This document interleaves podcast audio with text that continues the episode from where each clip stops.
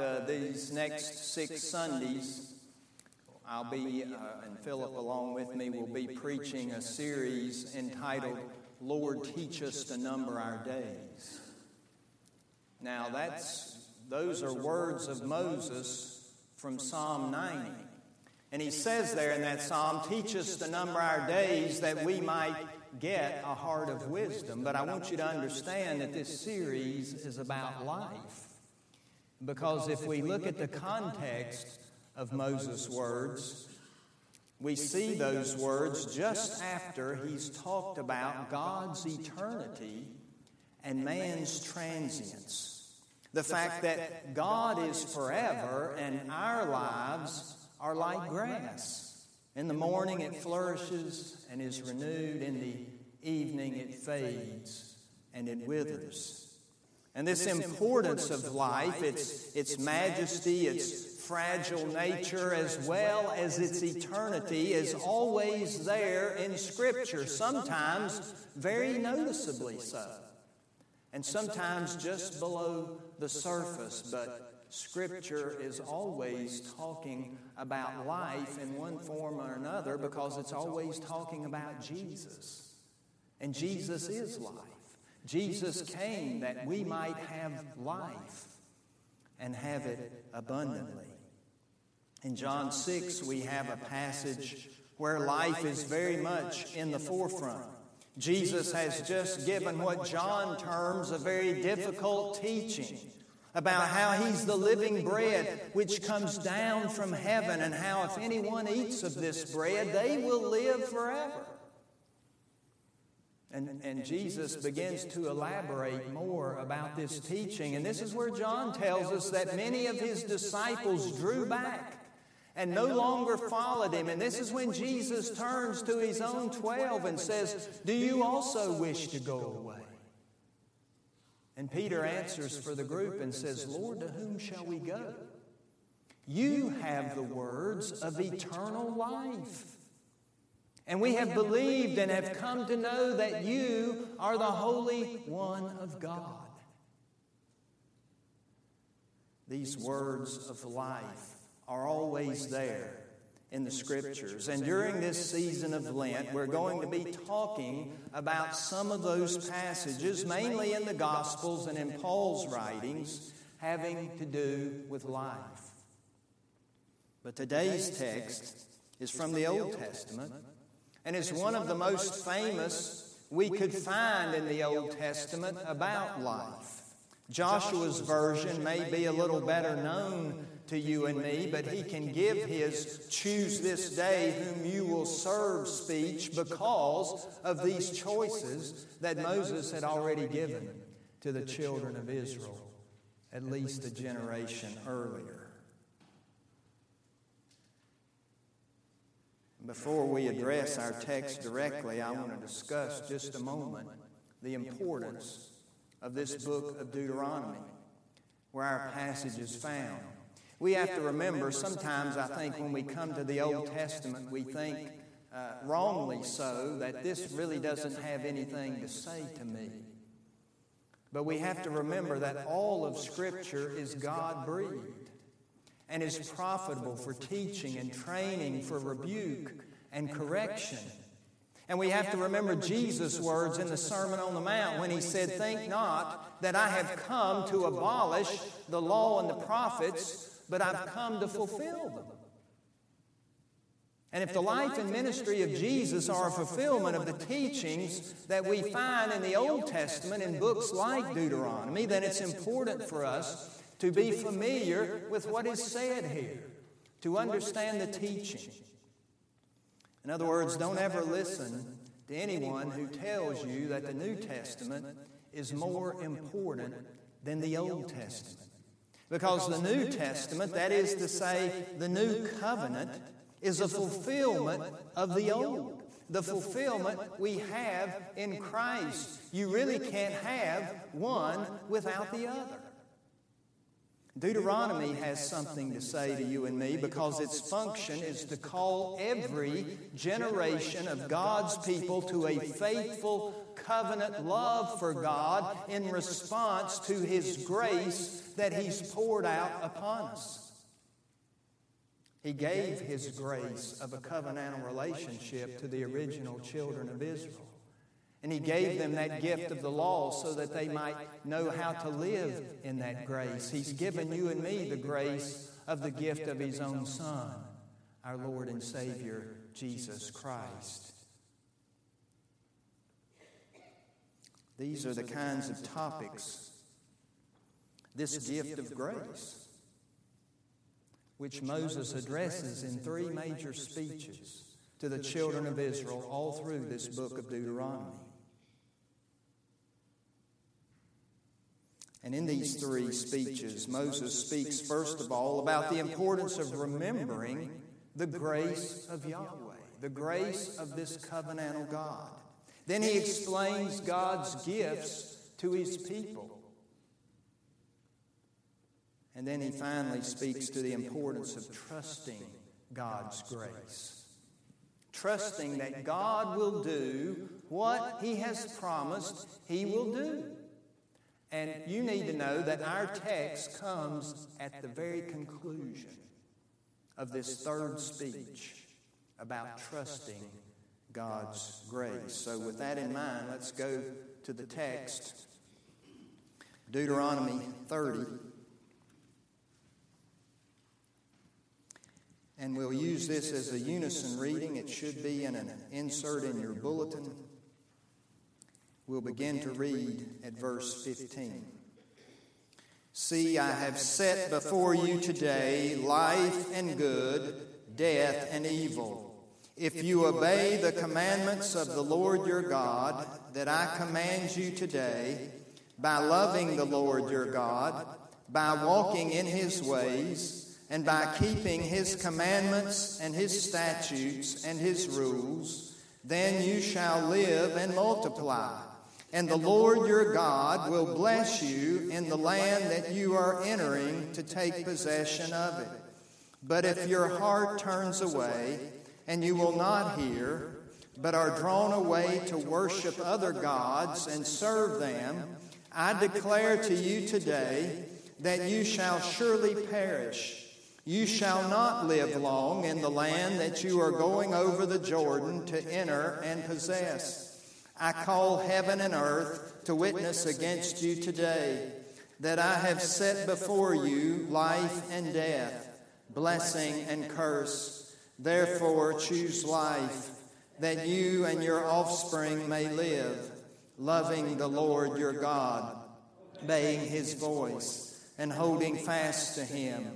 For he is your life and length of days that you may dwell in the land that the Lord swore to your fathers, to Abraham, to Isaac, and to Jacob to give to them.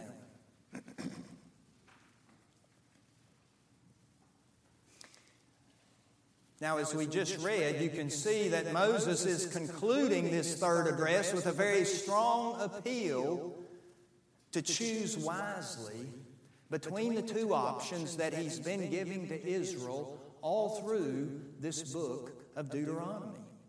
And in this passage, we can see a very simple outline, as one scholar put it. We can see the choice, we can see the conditions, and we can see the consequences. The choice is abundantly clear right here in verse 15. I've set before you today life and good, death and evil.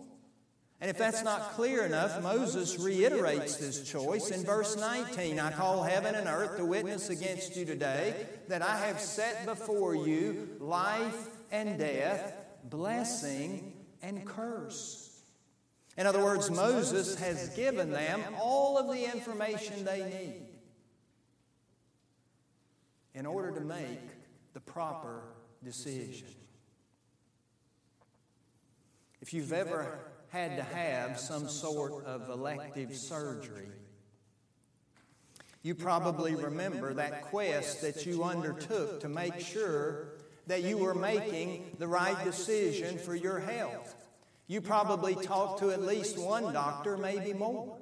You probably did some research. You went online or you went to the library and you learned more about this particular procedure. And your research also probably included some anecdotal evidence. That is to say, you talked to friends of yours and heard their stories when they had that particular surgery. You gathered all of the information you could to make the right decision. All through this book of Deuteronomy, Moses has been giving God's people all of the research they needed to make the right decision. He knows he won't be leading them to the promised land, and he knows that's when the choice will be made. Once they're actually in the promised land and, and how they live and the decisions they make. And you know, we do the same thing. We choose death or life by the way we choose to live every single day. We all know people who, who smoke or they abuse alcohol or do other foolish things that proclaim by their actions that, in one sense of the word, they're choosing death. But Moses isn't just talking about our physical life here.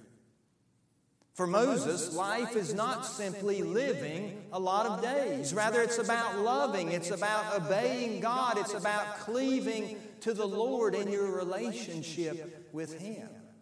Instead of pursuing a lifestyle where the gods of this world are followed.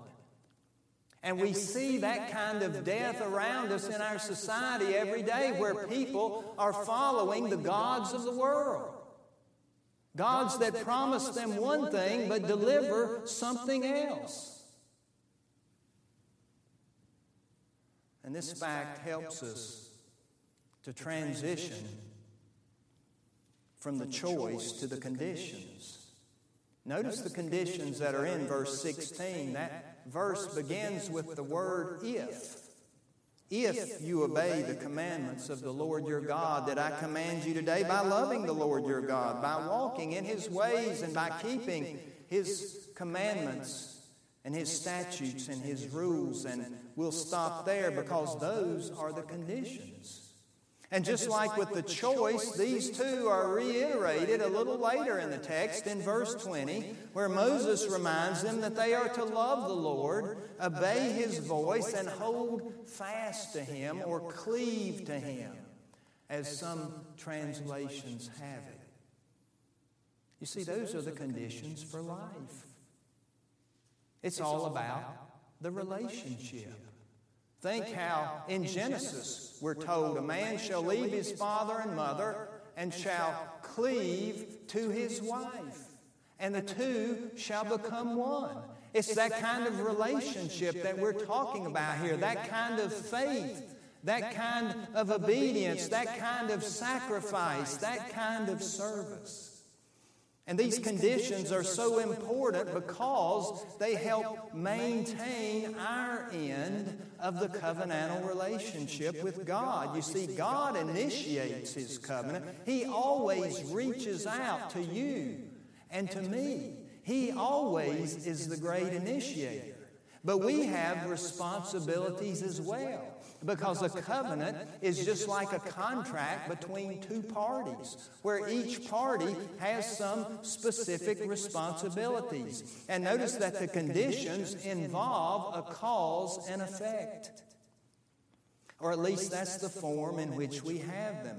If you do thus and so, then this will take place. This will happen. Moses is constantly emphasizing these conditions because he knows what will happen if they're forgotten.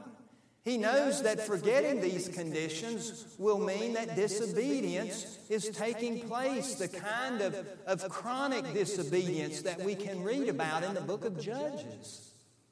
You remember, that book of Judges is the time when all of that generation of the Exodus had died off, and all of that generation that knew Joshua and that knew the works of the Lord had died off, and then you had a bunch of Israelites who all of a sudden weren't obeying God. And that's why in the book of Judges we can read this kind of sentence over and over again. And the people of Israel did what was evil in the sight of the Lord, and the Lord gave them into the hand of Midian, or the Lord gave them into the hand of the Philistines, or the Lord gave them into this nation and that one.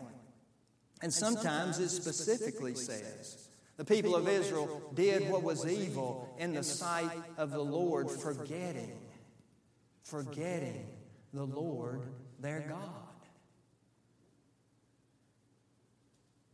That's what people are doing in this world all around us today, forgetting the Lord God, even though through His creation, as Romans 1 tells us, we can see His glory. And we can know, to some extent, who He is.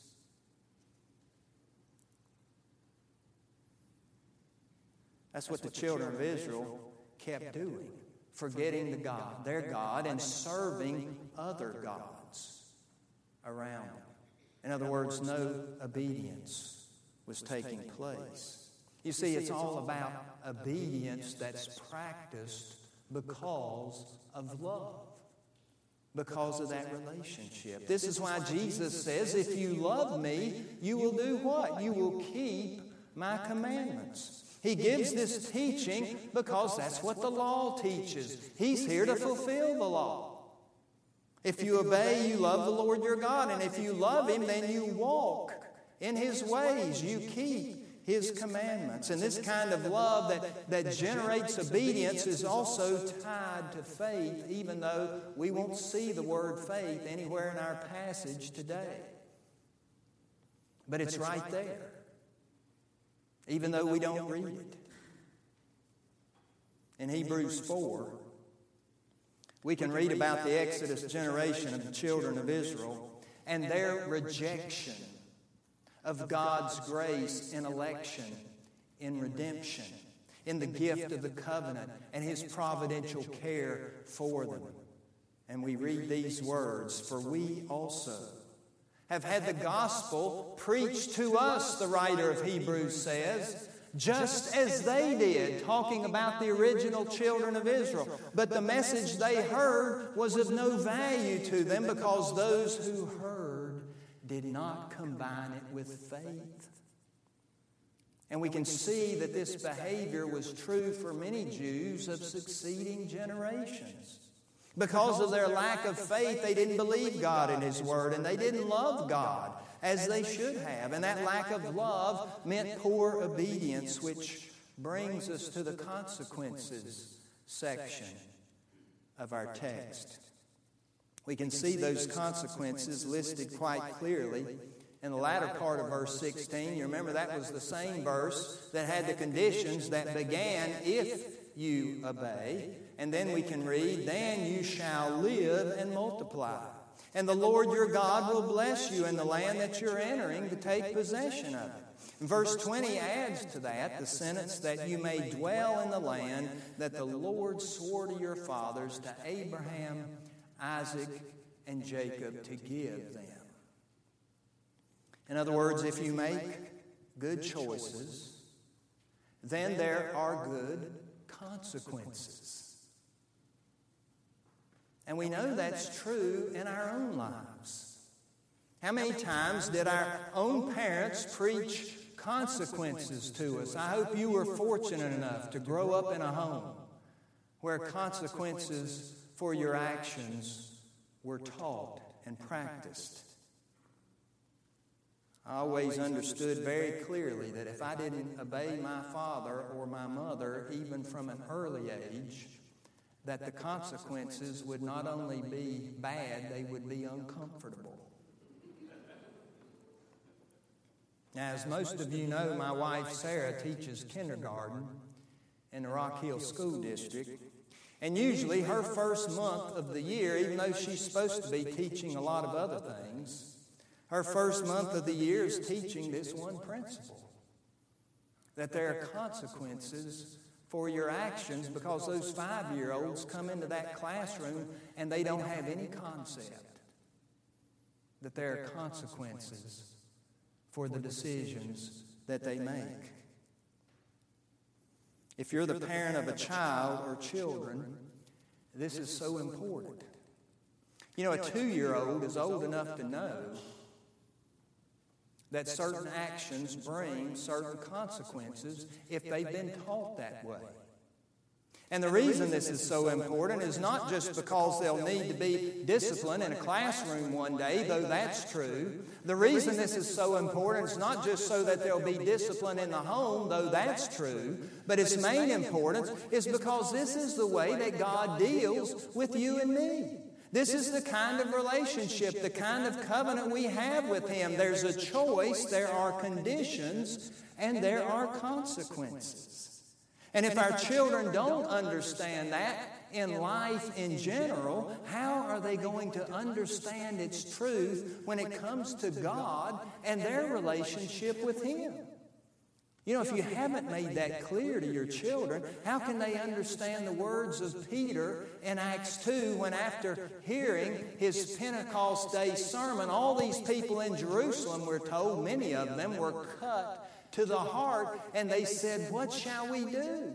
They were cut to the heart because of their guilt, because of their sin, because they had crucified or helped crucify the Lord of glory. What shall we do?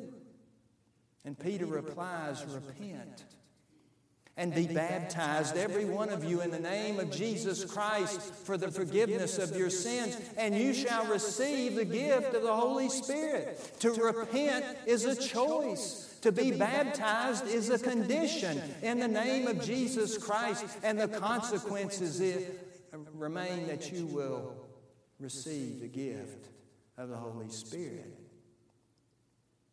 Now, I don't want you to misunderstand me. I'm not preaching works righteousness. I'm not saying that it's up to us to save ourselves from our sin. We know that God always initiates His grace, just like He came and chose Israel.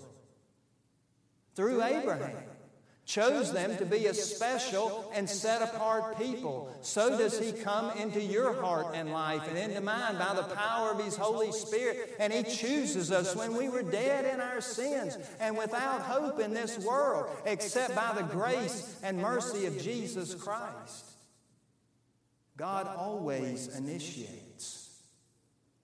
Obviously, God works in our hearts to, to give us a love for Him, to help us to have the knowledge, as it were, that we're dead except for His saving grace in Jesus Christ, and to call on Him for that righteousness that we need and that we put on through the Lord Jesus Christ. But that love that God gives us for Him through the power of His Spirit causes us, just like these people in Jerusalem in Acts 2, to say, What shall I do? This is where we either choose life or death.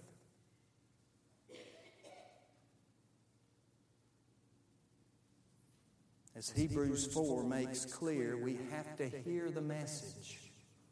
We have to hear the good news of the gospel and combine it with faith.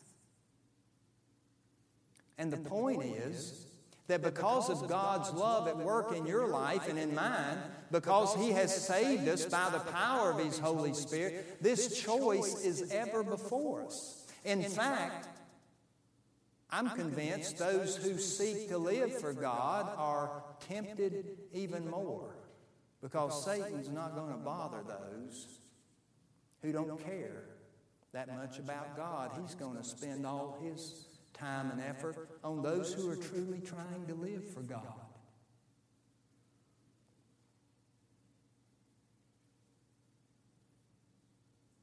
So that choice is ever before us, every day, to choose life or death.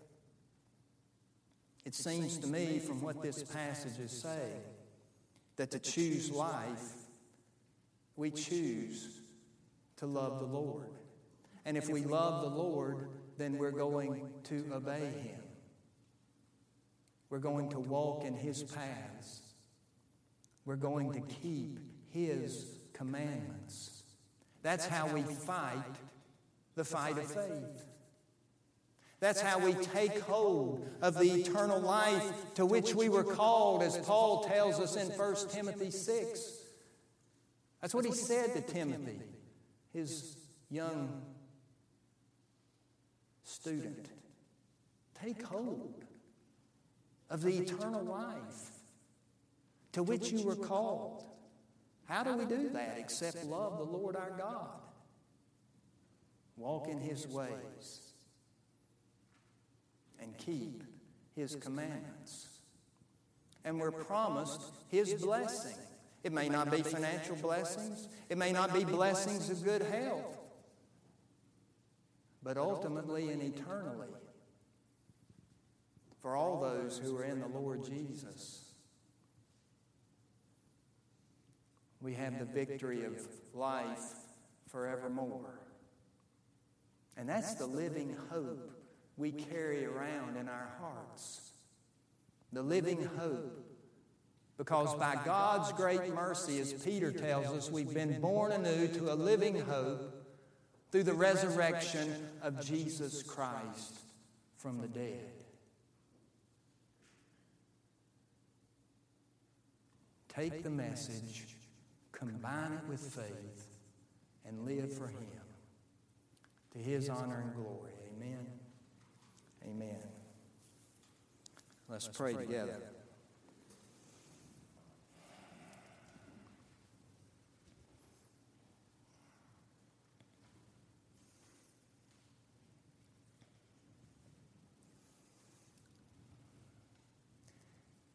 Dear Father,